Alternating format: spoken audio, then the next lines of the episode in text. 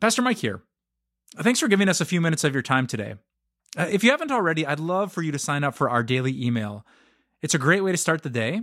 It's the way that I start my day. and it's a way to bring God's word straight into your inbox first thing in the morning.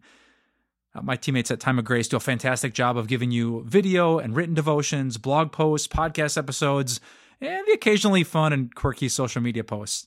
And all of it's to encourage you with God's amazing word. Just go to timeofgrace.org to sign up today. Today and tomorrow, we're going to get really practical about what it looks like to grow in our patience. But before we talk about growing in our patience, we should look at what causes impatience. And as near as I can tell, impatience really starts with a fear. It's a fear of losing something. Specifically, impatience is fear of losing your time. You're afraid that someone or something is taking your time away from you, and because of that fear, you react with anger or something else. Impatience is when you're afraid that your time is being taken away from you. Now, I know it sounds counterintuitive, but the best way to grow in patience is not to find more time. It's actually to be more intentional about giving your time away. What we're going to see today is that the first and best way to grow in patience is to give your time away to God Himself. We're going to see an example of what it looks like to do that in real time. We're going to see a story here from two sisters named Mary and Martha.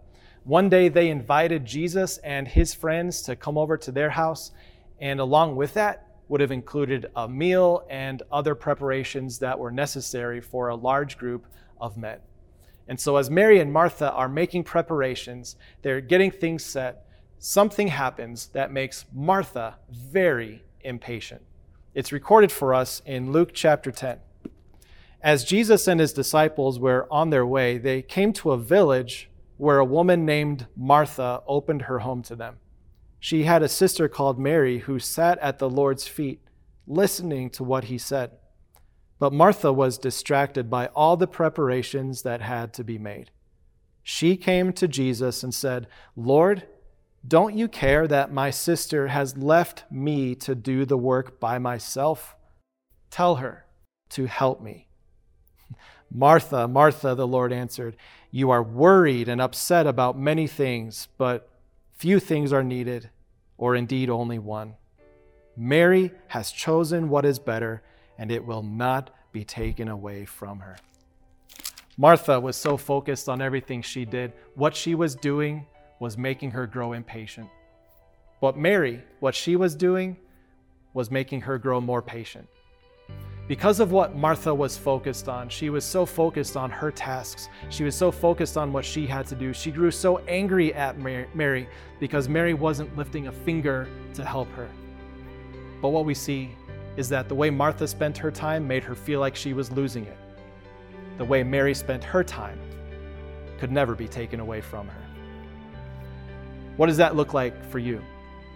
I know that there's all sorts of things in life that are pulling for your attention and your time, and it's easy to grow impatient. But it's important every day to set aside time to give to God.